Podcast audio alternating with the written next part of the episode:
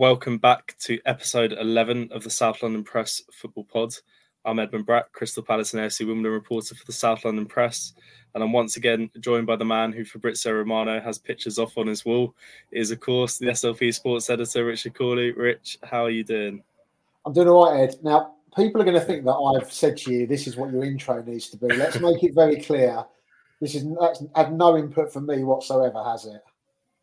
It hasn't no, but I have seen you compared to Jesus Christ today. So it's been uh, some of the some of the Millwall and Charlton fans' interactions to you have been absolutely brilliant. So it's uh, yeah, it's been quality.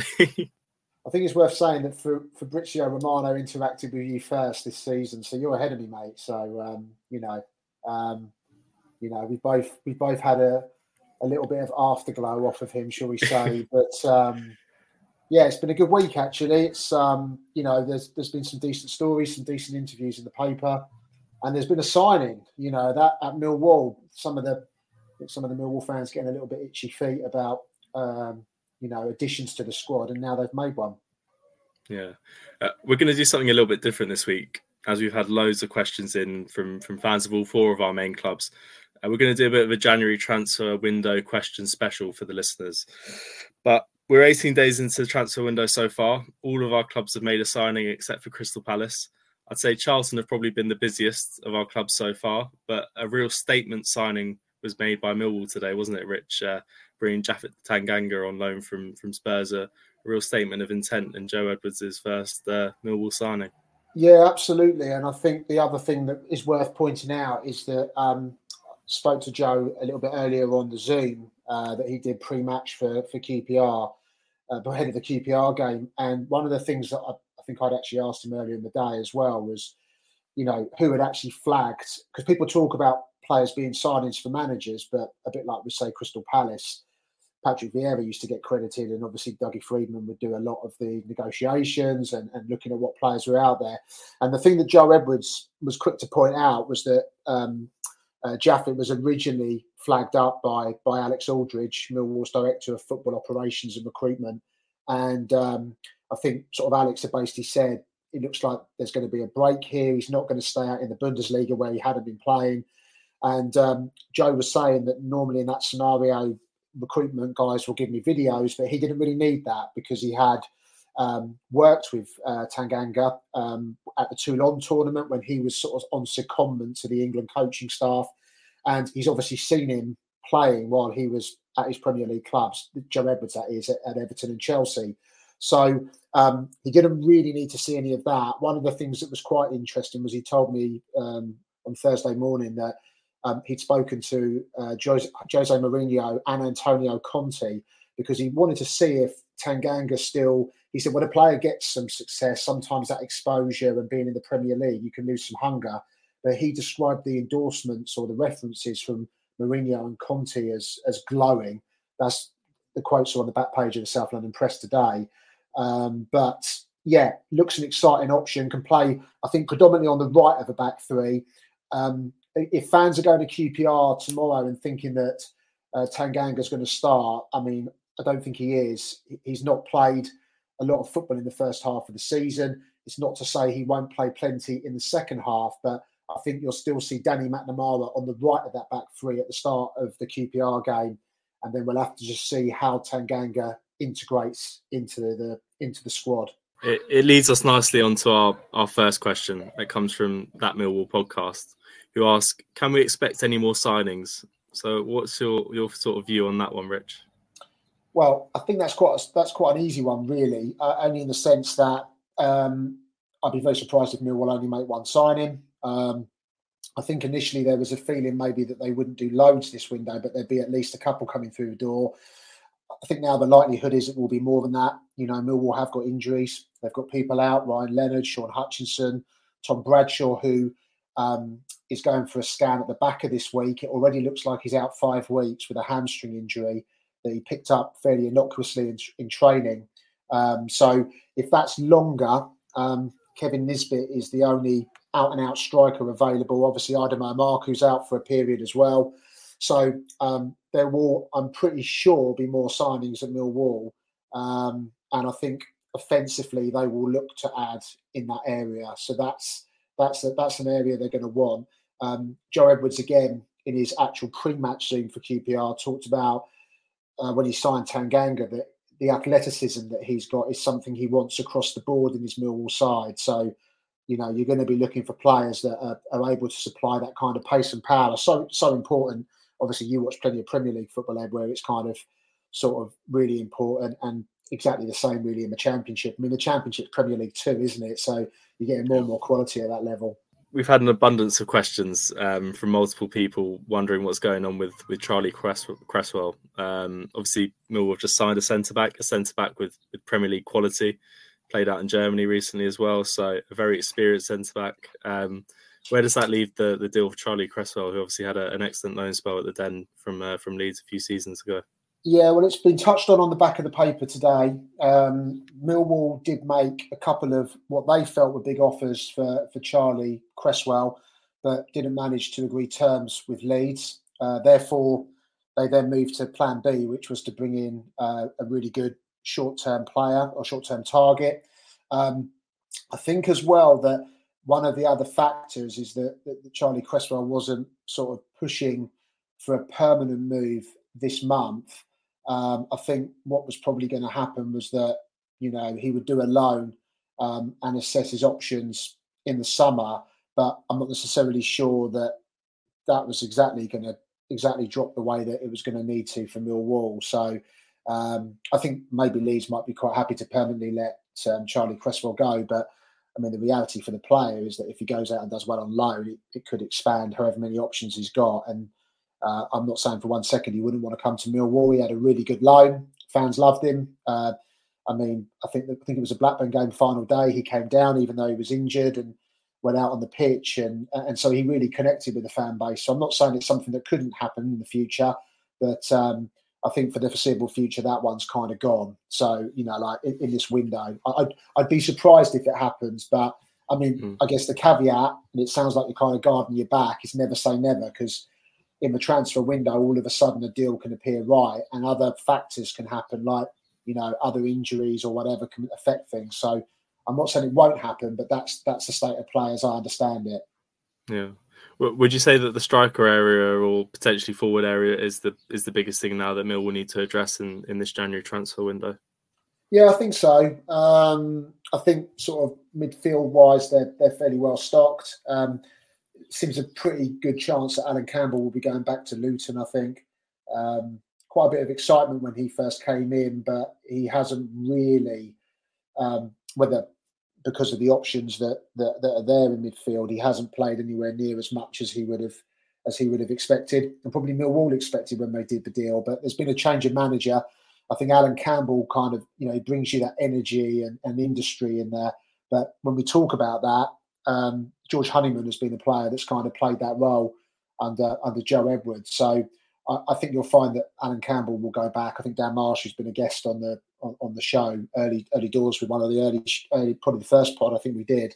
Um, he'd reported it this week that looks set to go back, and I, I, think that's completely spot on. I think that's that's what will happen. So, yeah, in answer to your question, I think the striker will be will be the target, but uh, Joe said on his pre-zoom, he said number number nine is the most in-demand position to recruit for, um, but he did say adding goals and a bit of firepower to a team is probably something nearly every team in the country looks to do, and we know that's the case, isn't it? So many times clubs want, you know, the, the attacking players are the game changers. I'm not saying defenders and goalkeepers haven't got value, but I think the likelihood is they'll they'll, they'll definitely try and bring a striker striker through the door, at least one anyway, or at least one attacking player, because obviously they could play a front three. Because uh, they, you know Joe's tended to play a, lone striker and then two players either side of him. Yeah. In terms of any more outgoings for Millwall, obviously you've seen is it Nino Adam Malachi? Yeah. Head out to Malaki, Malaki. head out to uh, head out to League Two, join Steve Morison at Sutton United this week for the rest of the season. Is there anything else like that that could potentially be bubbling away in these final few weeks of the window? Yeah, I don't. I don't think so. Um, I don't know whether the club might have possibly considered Romain Esse going out on loan if um, um, if perhaps there hadn't been some injuries that they've had. And I mean, I think it's a difficult one with with with um, Esse because I, you know, clearly there's a talented player there, but um, I'd say in the performances and games he's had, he, and I think we've spoken about it before, he probably hasn't sort of done enough in those games to merit more game time or extended game time. So um, I don't think that with the squad options at the moment he would go out, but I don't think you could dismiss it that maybe they would feel that would be a good move for him. Um, away from that, I'm not particularly aware that there's. We touched on Allan Campbell a minute ago. I'm not particularly aware there's anyone else that the club would be looking to move on. So I think I think probably additions at the moment are the key thing for Millwall, and uh, rather rather than outgoings. Yeah. In terms of this week's paper, you went down to uh, Millwall this week to speak to Casper De Norre, Casper, um, Casper was good. I, really like Casper. Whenever I speak to him, he just seems like such a sound guy. Um, he was talking about when he was out um, injured that he was back playing Call of Duty, um, and that he was um, looking to do that for um, you know sort of to speak to friends back in Belgium was the most important thing because his his partner who he got in, he got engaged to uh, just after Christmas. She's a, I think a teacher or works at school, um, and she'd already committed to working so for the next year. So he's over in England by himself, although she's coming over a fair bit when when, when able to. So um, yeah, he's a bit of a Call of Duty man. Are you a Call of Duty player, Ed? If you got a, are you a game? Are you a gamer? Uh, am I a gamer? Uh, when I was younger, yeah, definitely. When I when I had the time to do it, but I still haven't even completed the end of, of August of the transfer window in Football Manager. So, if if people were keen on an update, I lost my first game two 0 to Leyton Orient, uh, booed off. Um, then I had a player revolt with Tyrese Campbell wanting to leave, so I had to sell him. Uh, George Dobson was knocking down my door saying that the players weren't happy about it. Uh, but I did actually bring Romain Esse in on loan to replace him from Millwall. Oh. So a bit, bit, of a South, South London. The paper wins in that one. So, um, but yeah, I need to I need to get around to writing it. But a little bit of a, a sneak preview as to how things have gone so far for me at, at Charlton Athletic.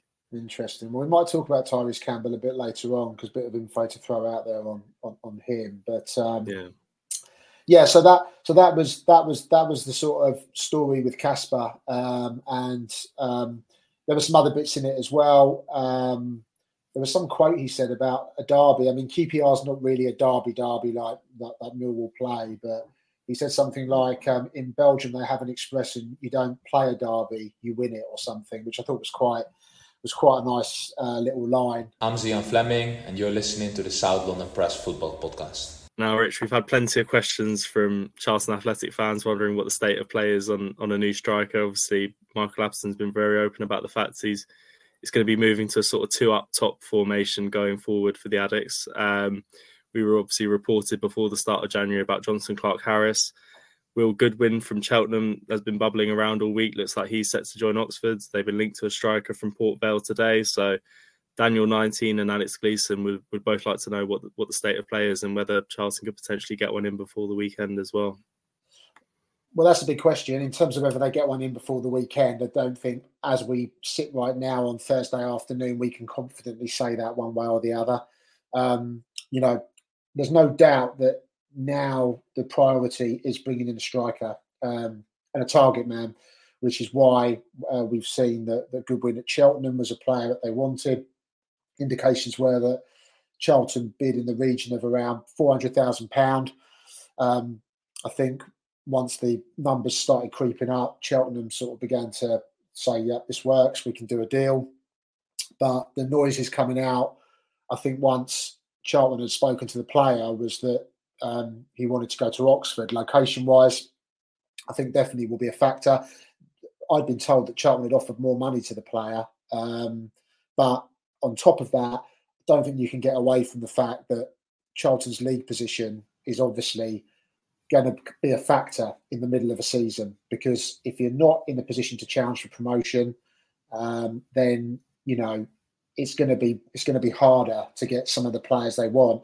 And I'd go back to maybe previous windows, and I'd say that it's a bit easier under the Thomas Sandgaard era, Thomas Sandgaard era, when you're signing players from Swindon and and lower level, um, as in like League Two players, uh, because it's a natural step up. But once you start going for a player in the same division and there's a bit more demand, it's a lot harder. So I think um, they've they've obviously had a plan A. That was Johnson, Clark, Harris. I think both of us have heard that uh, Jonson Clarke Harris doesn't look like he's going to move this window. It just doesn't look like. I think he's going to stay. I think it would massively suit Peterborough to sell him and get the money in. I think that's exactly why Barry Fry, probably the director of football at Peterborough, um, after the game at the Valley at the weekend, was sort of saying this is the best offer that Jonson Clarke Harris will get. And um, I don't, you know, he's got to be careful because there might not be the money in the summer. Well, that might be the case, but it, all the indications are is that although it might suit Peterborough to play ball in selling, Jonson Clarke Harris, who obviously is in complete control, doesn't have to do that. So I don't know. Maybe if there's even more money put on the table, it might persuade him. But I mean, like we said, indications we've had is that that's that's not a goer. So um, I think we're now probably on to Plan C uh, in terms yeah. of which is you know don't get me wrong. There's nothing wrong with that. You know, if you're going for players, so many times you don't get the player you want. Just you don't tend to always hear about it. So I'm not saying there's anything new about that. No, well, as of Wednesday afternoon, I was told that Jonson Clarke Harris was sort of quite comfortable about his future and was was going to let it play out basically throughout this this January window. I mean, if if someone comes on deadline day or a couple of days before with a with a mega offer that's going to really entice him, then you never know, never say never. But you know, if he gets to the summer and he's still a free agent, there is a, a signing on bonus and other sort of factors that you need to take into account. So that is probably more of a, an attractive option for him. And Peterborough might need him in the second half of the season. Um, so there's no sort of ruling out that he won't play football. Uh, they're obviously desperate to, to, sell him on because this is their last chance to do it. Um, and that's why you're probably hearing so much noise from the Peterborough end about it. But uh, yeah, as far as we can we can say, there's there's no imminent movement on Jonson Clarke Harris at this minute in time. I think the other thing potentially is, you know, I think probably right in saying that they, they also thought Peterborough that they'd be able to cash in on Ronnie Edwards. So, yeah. and I think some of the indications again we've had, it doesn't sound like the sort of hoped for Premier League clubs they thought might come in for him for sizable money. It doesn't sound like that's there now. So that I mean, I'm not saying Jonson Clarke Harris is was Jonson Clarke Harris was a half a million pound transfer, whereas Ronnie Edwards has been talked about as like a 10 million pound transfer by by Peterborough. But um, so it's not it's not quite as sort of club. is it's not. I've got the same sort of um, relevance to a football club or impact to a football club. Those two deals, but as it is, no. yeah. Everything I hear on Ronnie Edwards, and this probably links a little bit into the Palace section of, of the pod as well, is that Peterborough probably aren't going to get the sort of fee that they're looking for him. I think they're probably hoping and pinning their hopes on that the fact that he's an England under 20 international, a centre back, comes at a premium, but I don't think any club's biting on it at this minute in time, which could force their hand to maybe selling one of their other players on a slightly cheaper deal in the future. But that's that's hearsay. That's just putting two and two together. But in terms of Jonson Clarke Harris, that's the one they're probably looking at it right now and thinking that's the most likely one we need to get off the wage bill and get a little bit of cash for him. Um, we'll have to see what happens. Uh, Rich, we, we've had a question from John Agenbar, Agenbar. Apologies if I'm pronouncing or absolutely butchering your surname, but John would like to know um, about about Charlton playing without wingers and what your sort of thoughts and feels of that one. He feels it's a bit of a mistake because they can get bums off seats with the way that they play football. Well, there's an interesting piece in the paper today because I went down to Charlton's training ground um, this week and um, spoke to Conor Coventry, um, who um, obviously is a, a, new signing that there's been a lot of um, positivity around. And I also spoke to Michael Appleton, and one of the things I asked him about was the new formation, the fact that at the weekend he played with three defenders, and in the second half he played with two strikers. And one of the things he spoke about was the fact that you have to kind of look at a few different things that have affected that change. One he's saying is that Alfie May, um, although he can play certain games as a nine, and I think we've spoken about this before, I do, sometimes he needs to play as a 10 and he needs someone that can be a target man that can hold the ball up. And I think um, so moving forward, the intent is that Charlton will play with a two up top. So that's the first point to make. Um, because Michael Appleton's saying we need to get the best out of Alfie and we need to play him somewhere he's happy to play. So that's the first point. The second point that Appleton, Michael Appleton made was that the doubt over the wingers' future that they've got at the club. Now he's saying they've got two main wingers, and we already know that Corey Blackett Taylor has been the subject of two bids from Derby in this window. First was two hundred thousand. The second was two hundred and fifty thousand pound at the start of last week, and then Corey Blackett Taylor had an injury that he picked up on Friday. Now, Shock. that yeah, yeah. Now he might have, but equally, I've heard of many players that um, don't want to ruin the chance of a move or feel that they can kind of muscle their way to a deal being done. And I'm not saying Corey Blackett Taylor's done that, but I definitely know players in the past that have done it fairly routinely to try. And sometimes it's worked, sometimes it hasn't. But I think Charlton, I don't think will necessarily be pushed into that. But you know, the reality is that Corey Blackett Taylor, it looks as if his head's been turned by the Derby deal, even if he's injured. You know, that's fine. But I think the likelihood of him staying probably is not really going to be that great. Um, and secondly, um, the other player that there's a doubt about is Tyrese Campbell. Now, Tyrese Campbell has um, uh, is out of contract at the end of the season, and as far as I'm aware, I, I can't say this is absolute certainty, but I don't think there is a clause that triggers anything else. If there is, I'll be happy to address it probably on social media if I've got that wrong. But um, so that's another problem potentially if they can't get Tyrese Campbell to re-sign. I know there were a couple of questions about uh, contract talks with Lucas Ness, and uh, I saw that was mentioned. Lucas Ness and yeah. Dan, Daniel um, Kanu as well, I believe. yeah, and um, uh, oh, my mind's gone blank. Uh, De- Deji as well. Deji, Yes, yeah, uh, yeah. Lucas Ness and Deji both have options that the club have, and I think the likelihood is that, well, pretty much for Lucas, I think the club will trigger it. We might have mentioned that before. I imagine there's a good chance they might trigger Deji. I don't know with Daniel Kanu, and I've got to be honest, I don't know what the update is on the on the contract. I think the initial offer probably wasn't what his party were looking for, but I don't know whether Charlton have gone back with a subsequent improved offer. So that's that covers that bit there as well. So anyway, I've kind of digressed, but that's covered a couple of topics anyway. Yeah. Um, Stephen Birchford would like to know what the latest is on George Dobson. Rich, obviously, you did the story at the start of the week about the interest from from Hungary overseas. Charlton have obviously flooded the midfield with with quite a few signings during January. So, what, what's the latest with him and, and his contract situation? Well, I don't think there is any update um, in terms of actually uh, George signing. You know, the last that um, I've, I've heard is there have been a couple of contract offers made to George.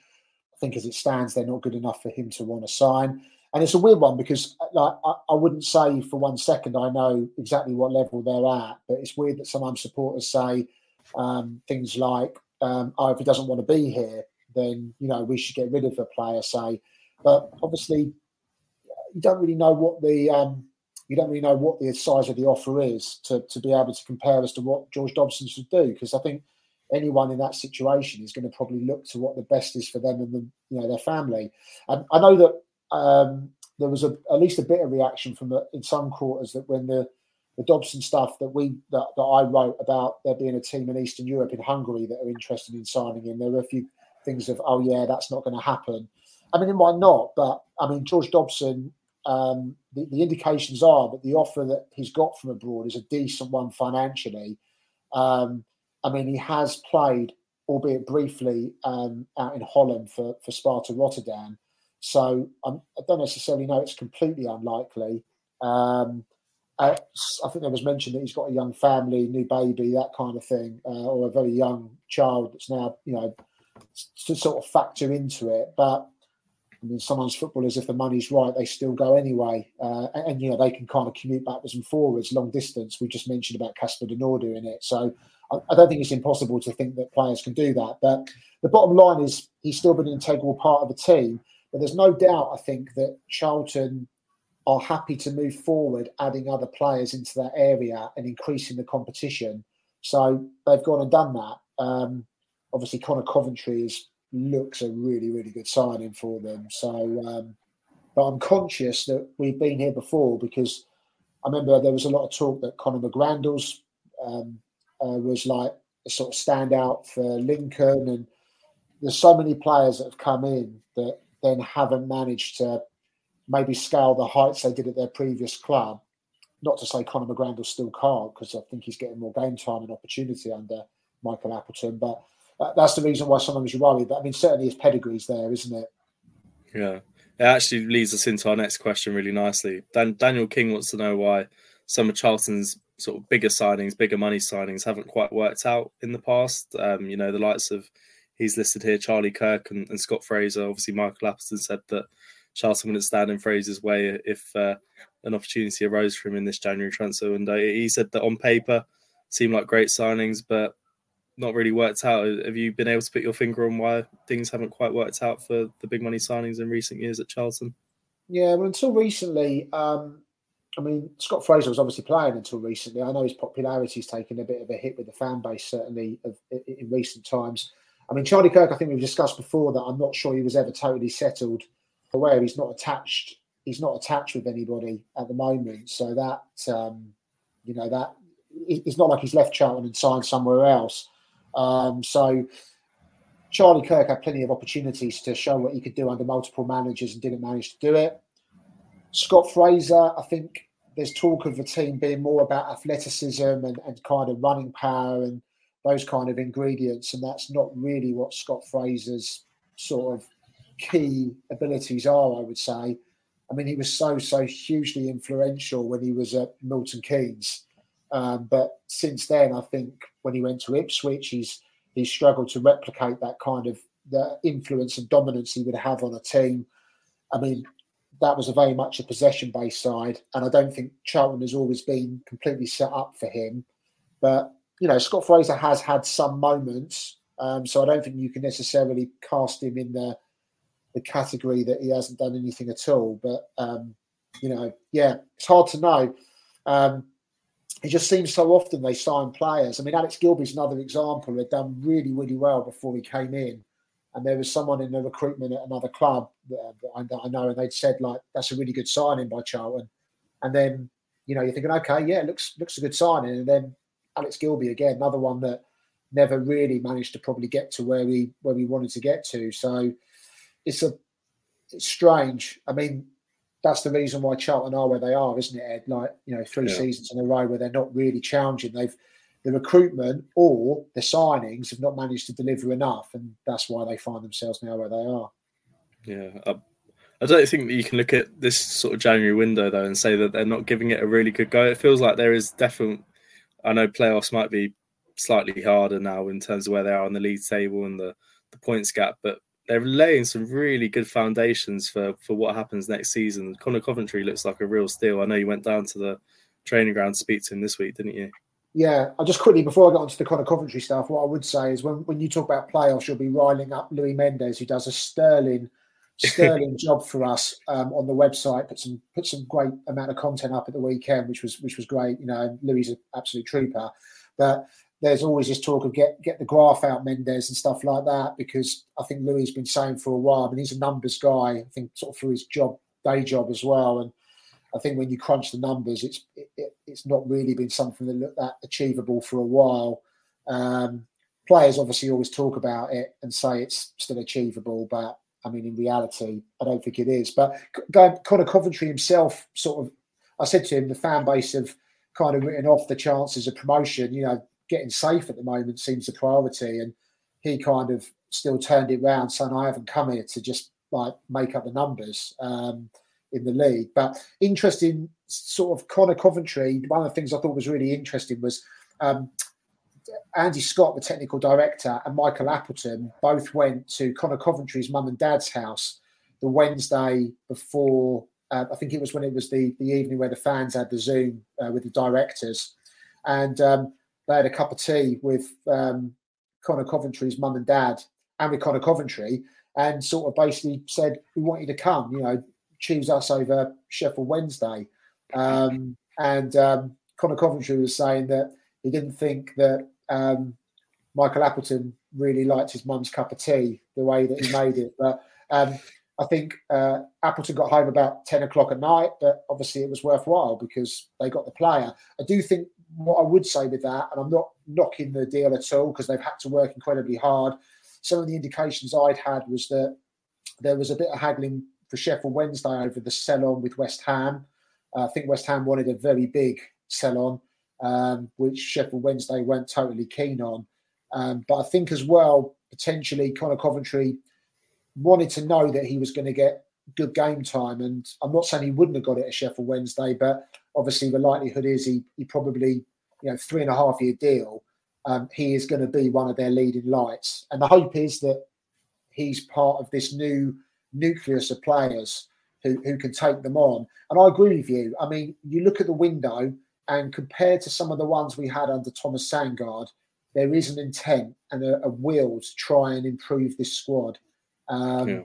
I, I, know that Charlie Methven does a uh, one of the one of the owners uh, does a does a pod as well, and I was briefly I hadn't listened to the whole thing, but I listened to the first bit, and he said that at one stage probably the plan was that there wasn't going to be many deals done this window, and now because of the way that the season has gone for Charlton, they've kind of thought right, we need to do five or six. Very much, I think, getting everything in place for the start of next season. You know, but obviously as well trying to finish this season on a decent note because you know there is pressure on there's, there's pressure on Michael Appleton and and uh, with the run and the results. So they've got to start digging out digging out some results, and they need them pretty quickly because otherwise the pressure's just going to keep building and building.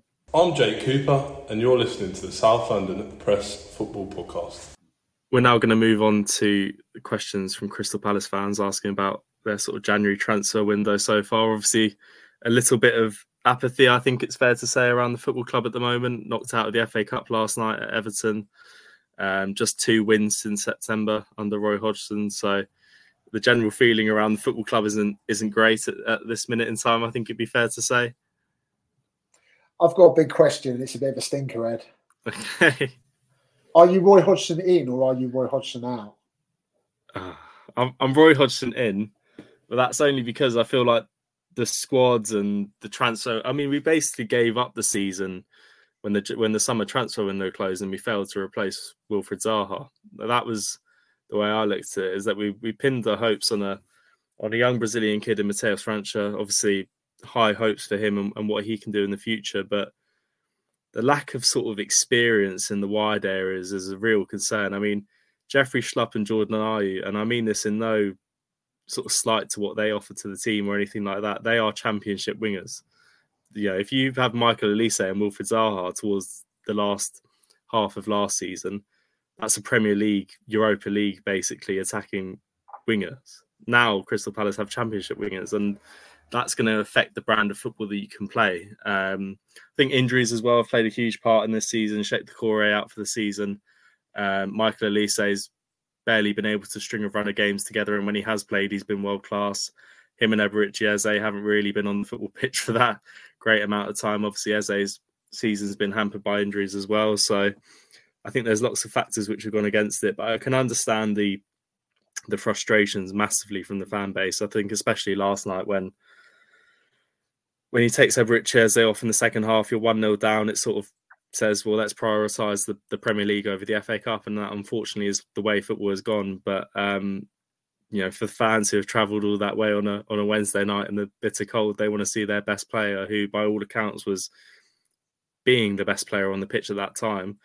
Um, they want to see him stay on to try and get back into the game. Um, it just feels like another another season where Crystal Palace have plodded along um, and not really done anything. And now you're 18 days into the January transfer window it was pretty clear that players needed to be brought in and they've done nothing. So it feels like everyone's playing a game of poker in the boardroom and no one's quite sure what everyone's got in their hands and no one's quite sure whether they want to raise or call or fold. And there's just a, a Mexican standoff going on and it's, uh, it's, it's holding the club back really. Um, I mean, you, you spoke to me earlier about the, the sort of financial fair play and, and the way that things work. And I, I thought that the stand that the new main stand which had to be built, I thought that was affecting the way that the budgets and the transfer budgets and everything going forward. But from what you were saying, it's it's it's a bit different, and that expenditure outside of the football club, outside of the budgets, don't really affect the profit and sustainability rules.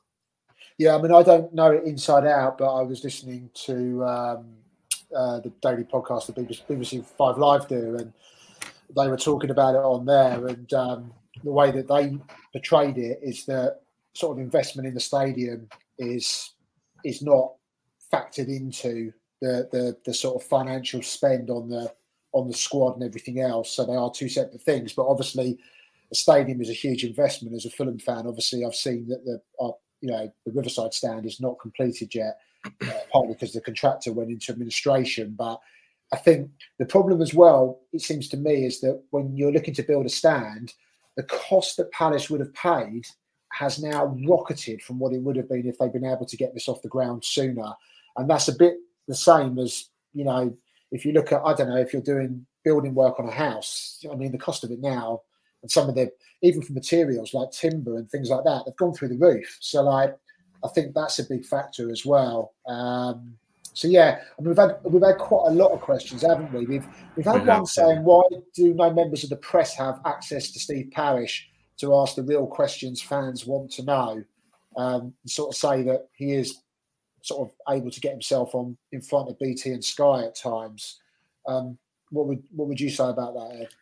I think it's important to remember that they are the, the contract holders. Um, they have the, the rights to show the games, and that's why they get first pick and sort of dibs of the interviews. Um, I've spoken to Steve Parish. I think it's twice in the three years that I've been doing this for the South London Press. Is it three years? It feels feels like it. So um, yeah. yeah, I, th- I think um, yeah, and that's just been in mixed zones, whether that's after the FA Cup semi final at Wembley or after the five one win at Leeds um, towards the second half, of, towards the end of last season. I think the access has probably changed to what it used to be. Obviously, Rich, you can you can touch on it more than I can, but whether whether it's I'm speaking to I, have, I haven't even spoken to Craig Cope at AFC Wimbledon yet, and that's seventy something positions down the football pyramid in terms of in terms of access. I think it's I think it's the way football is, is is completely changed in my opinion. I don't feel like written broadcasts get as much access perhaps as they used to. I, I, is that something you'd probably agree with? I think so. I think with Palace as well, like the the, the kind of fact they're now established in the Premier League, it, it, changes the way people work. I mean, obviously, when I first came back to the South London Press in 2007, I was covering Palace, covered them for a number of years, and um, Steve Parish was fairly available. You know, like I could probably mm. pick the phone up and, and get hold of him, um, and we did that fairly fairly regularly. Um, then it became a bit more selective in terms of um, that there was like a we'd get like a monthly or something like that conference call where there would be us, the Croydon Advertiser, and um, the Evening Standard, who would all kind of have uh, a round robin where you'd kind of ask questions. And um, what I would say with that is that um, after a while, that kind of stopped as well, particularly as they became more established in the Premier League. I mean, the one thing I would say as well is I just don't know how much, um, you know, Premier League clubs, unfortunately, don't necessarily communicate loads. I mean, if you look at, I don't know, Daniel Levy at Tottenham, I know that they're a bigger club than Palace, but, you know, he doesn't justify a lot of what he's doing. Um, and Tony Khan at Fulham uh, or Shahid Khan at Fulham. I mean, there's huge unrest about the um, uh, the ticket pricing at Fulham, for example, at the moment. And apart from the minutes with the supporters' trust, there is no communication. There is nothing which really kind of answers questions. So I think sort of clubs and individuals probably when when they get more established, they don't they don't really want to sort of do the do what they did before. I mean, I, I remember, and you probably can, that Steve used to, um, Steve Parish used to do, I think it was Holmesdale Radio after the transfer yeah. window. So once they finished, he would kind of talk on there and be like, they, they get him that night. Oh, the window's just closed. What do you think? And he kind of talk about it.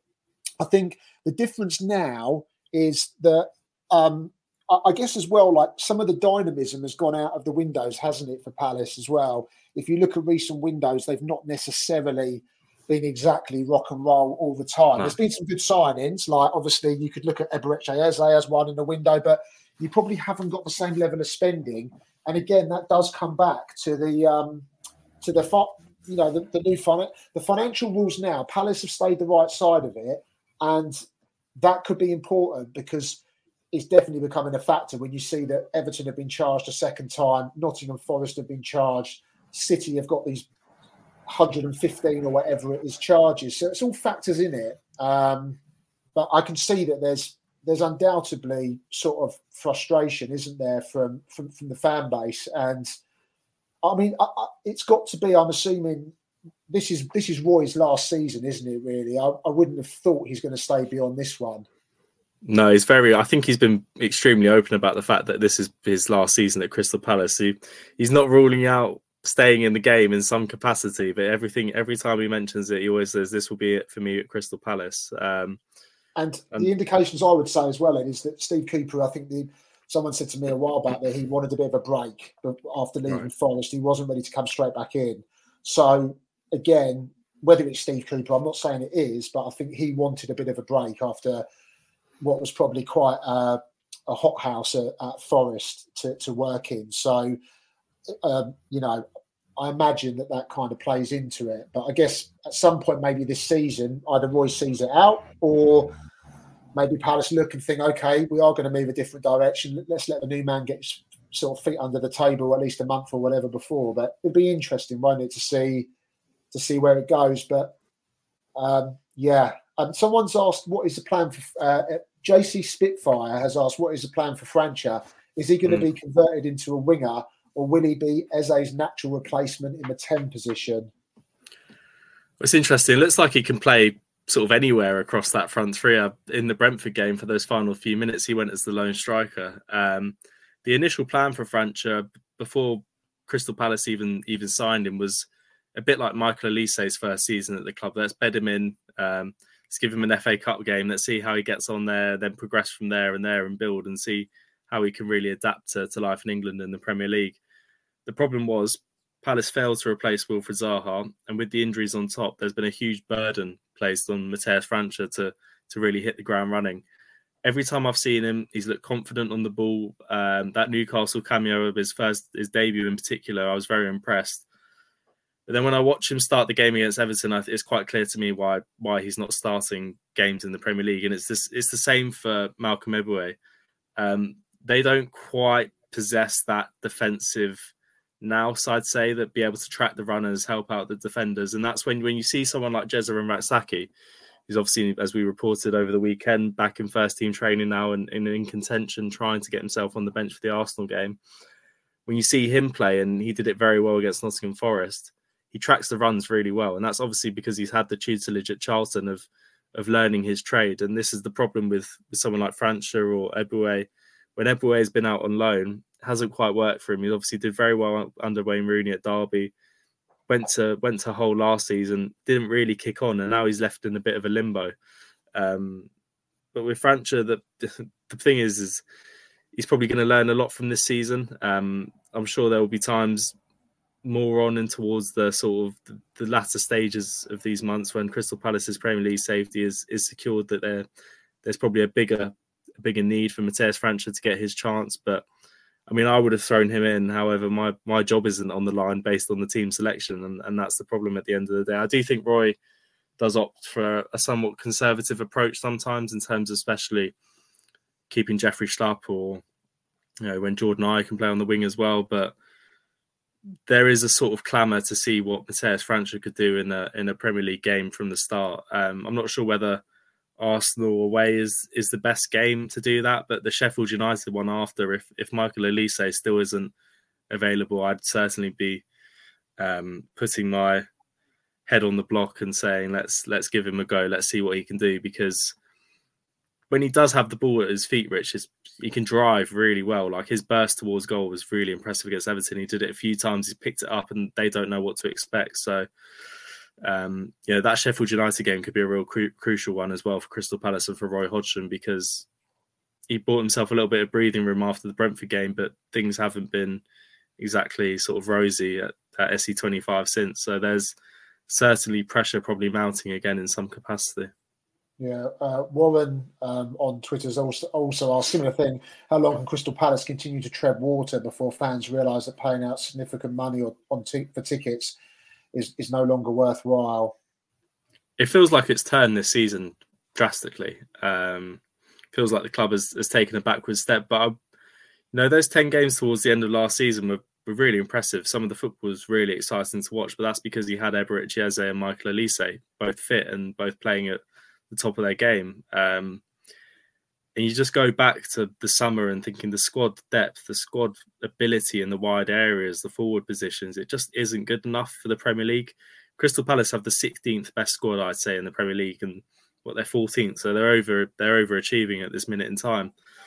I think from a fan's point of view, they're probably fed up at the fact that it just feels like it's the same thing over and over again. And I know people say be careful what you wish for and everything like that, but there's got to be some sort of when you go make such a drastic change, especially in that Patrick Vieira season, to to bring these young, exciting players in. Um, it just feels like there hasn't quite been that that desire from the boardroom maybe to try and carry it on. Obviously, John Tex has put in further amount of money. I think he put in thirty million pounds last January. Um, not sure. Obviously, Matheus França came in in the summer, so that's probably where some of that money went. But um, even some of the signings like Naouirou Ahamada, when when he's come on, hasn't quite worked for him. It's he's been here a year now, and he still hasn't made his first Premier League appearance. So there's elements of the squad that need addressing. Um, it's just it feels like a multitude of problems which I'm not sure how they're going to be addressed in in January. There just isn't enough time to do it. I think looking from the outside, what will happen is in the summer you'll see some of the big names finally move on. You'll see a Marc Guéhi,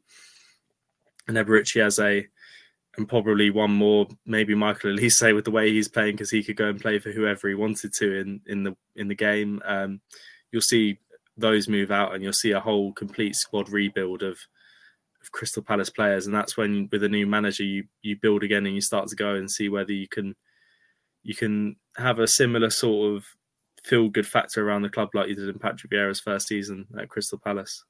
Welcome back to part four um, of the South London Press Football Pod, and we're on to AFC Wimbledon. And it's been a it's been a sort of fairly busy week for for the Dons. Um, obviously, uh, a signing, a permanent signing of a player that's done well on loan, Joe Lewis.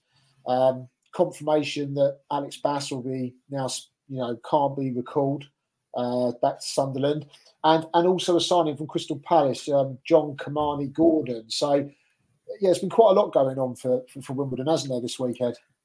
Yeah, there certainly has been. I think the Joe Lewis signing is probably where where we should start. Um, as far as we understand, a, a, club record fee of the Phoenix era that AFC Wimbledon have shelled out to land the 24 year old. Um, at one stage, I think everyone thought that both he and Connor Evans were, were being recalled by Stockport and Wimbledon. I mean, Lewis has been so impressive that Wimbledon managed to to get some money together. I saw that John Green, the the investor, spoke about how he he put something towards it, but um, he was too good, I think, to let go. He'd been too imperious at the back with Ryan Johnson, made too much of an impact. Um, you know, I spoke to Johnny Jackson yesterday, and he said he was looking at it like it was last season, where he lost Riley Towler, Ayoub Assal, Paris Maghoma, Nathan Young Coombes. This year, he'd lost Ali and Omar to the Asia Cup.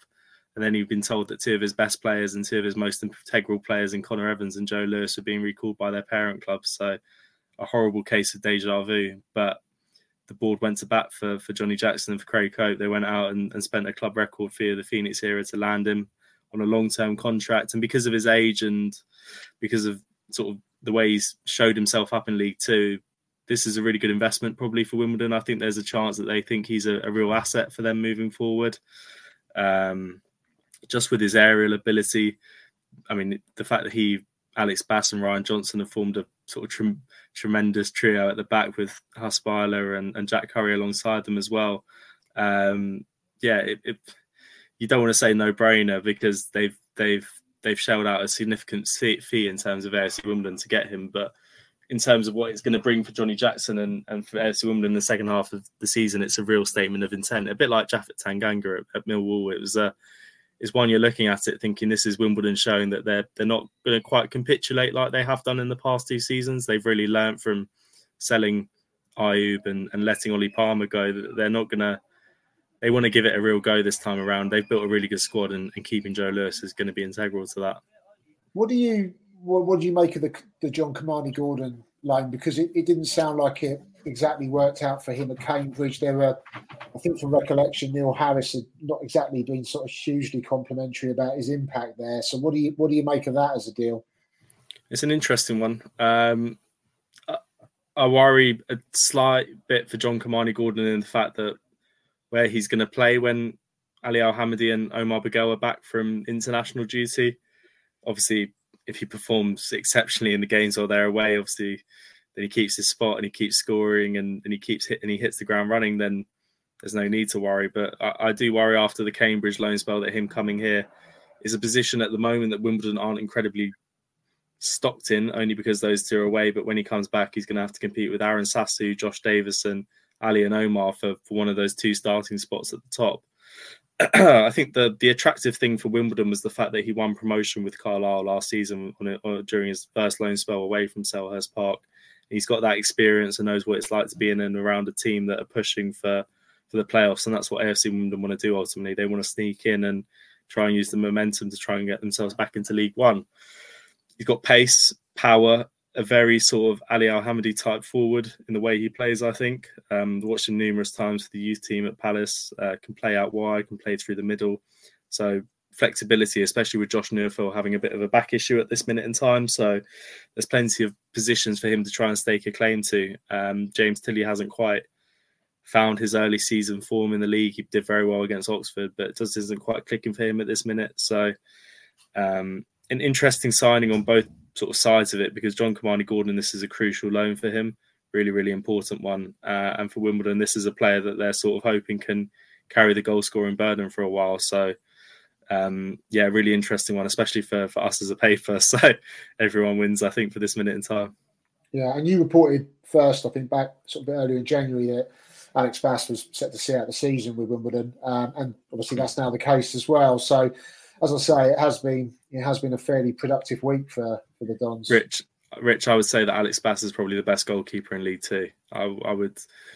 From from the obviously I can't say I'm an expert in the division, but I feel like I've watched enough games to know that this guy is is far too good for the level. Um, pulls off some incredible saves, um, commands his box really well, really calm under pressure as well. There's no sort of you know, Wimbledon have sort of been rocked a little bit at the back in, in previous seasons, but he offers a real sort of mature head, especially with some of the, the younger players in and around the team. Um, yeah, real real asset, a real real sort of key one for them to keep hold of. I, I, as far as I understand, I think the club would, would listen to, to offers for Nik Tzanev to go somewhere, whether that would be a free now or or with with cancellation of his contract, or if if someone was in need of a goalkeeper, I think they would listen to offers. But it's a really hard one for a, a number two to move on. He's obviously lost his number one spot and, and is seeking regular first team football again. And when he's come in this season, he has been absolutely excellent. So, you know, um, a really strong department for Johnny Jackson, but Alex Bass has, has really nailed his colours to the Masters being the number one there. Let's go through a couple of quick fire ones on the questions from Wimbledon fans. Uh, Windlesham Don says it's all gone quiet on the Al Hamadi and Currie rumour mill. Do you feel that the club has fended off interest for this window? Yeah, in terms of Al Hamadi, him being away for the Asia Cup probably helps massively. Uh, also, the fact that Wimbledon are going to require a club record fee of the Phoenix era above the 1.2 million they received for Ayoub Assal.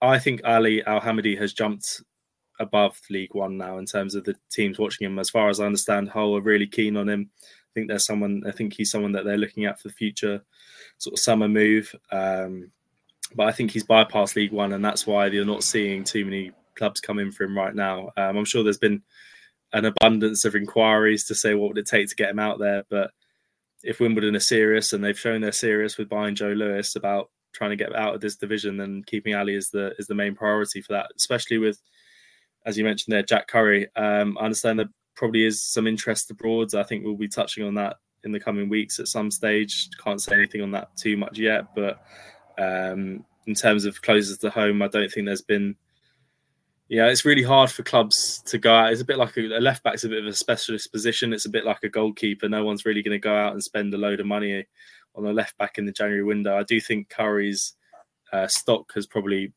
risen again in football after his performance against Ipswich in the cup the other day. He absolutely pocketed Omari Hutchinson. Even when Hutchinson looked like he got past him, he made this Aaron Wan-Bissaka esque scoop tackle to win the ball off him. So he's getting better week by week. But just for now, it's it looks like the AFC Wimbledon will be keeping hold of two of their star talents heading heading past the January window. Uh, Connor Daly uh, asks thoughts on a new contract for Johnny Jackson at AFC Wimbledon.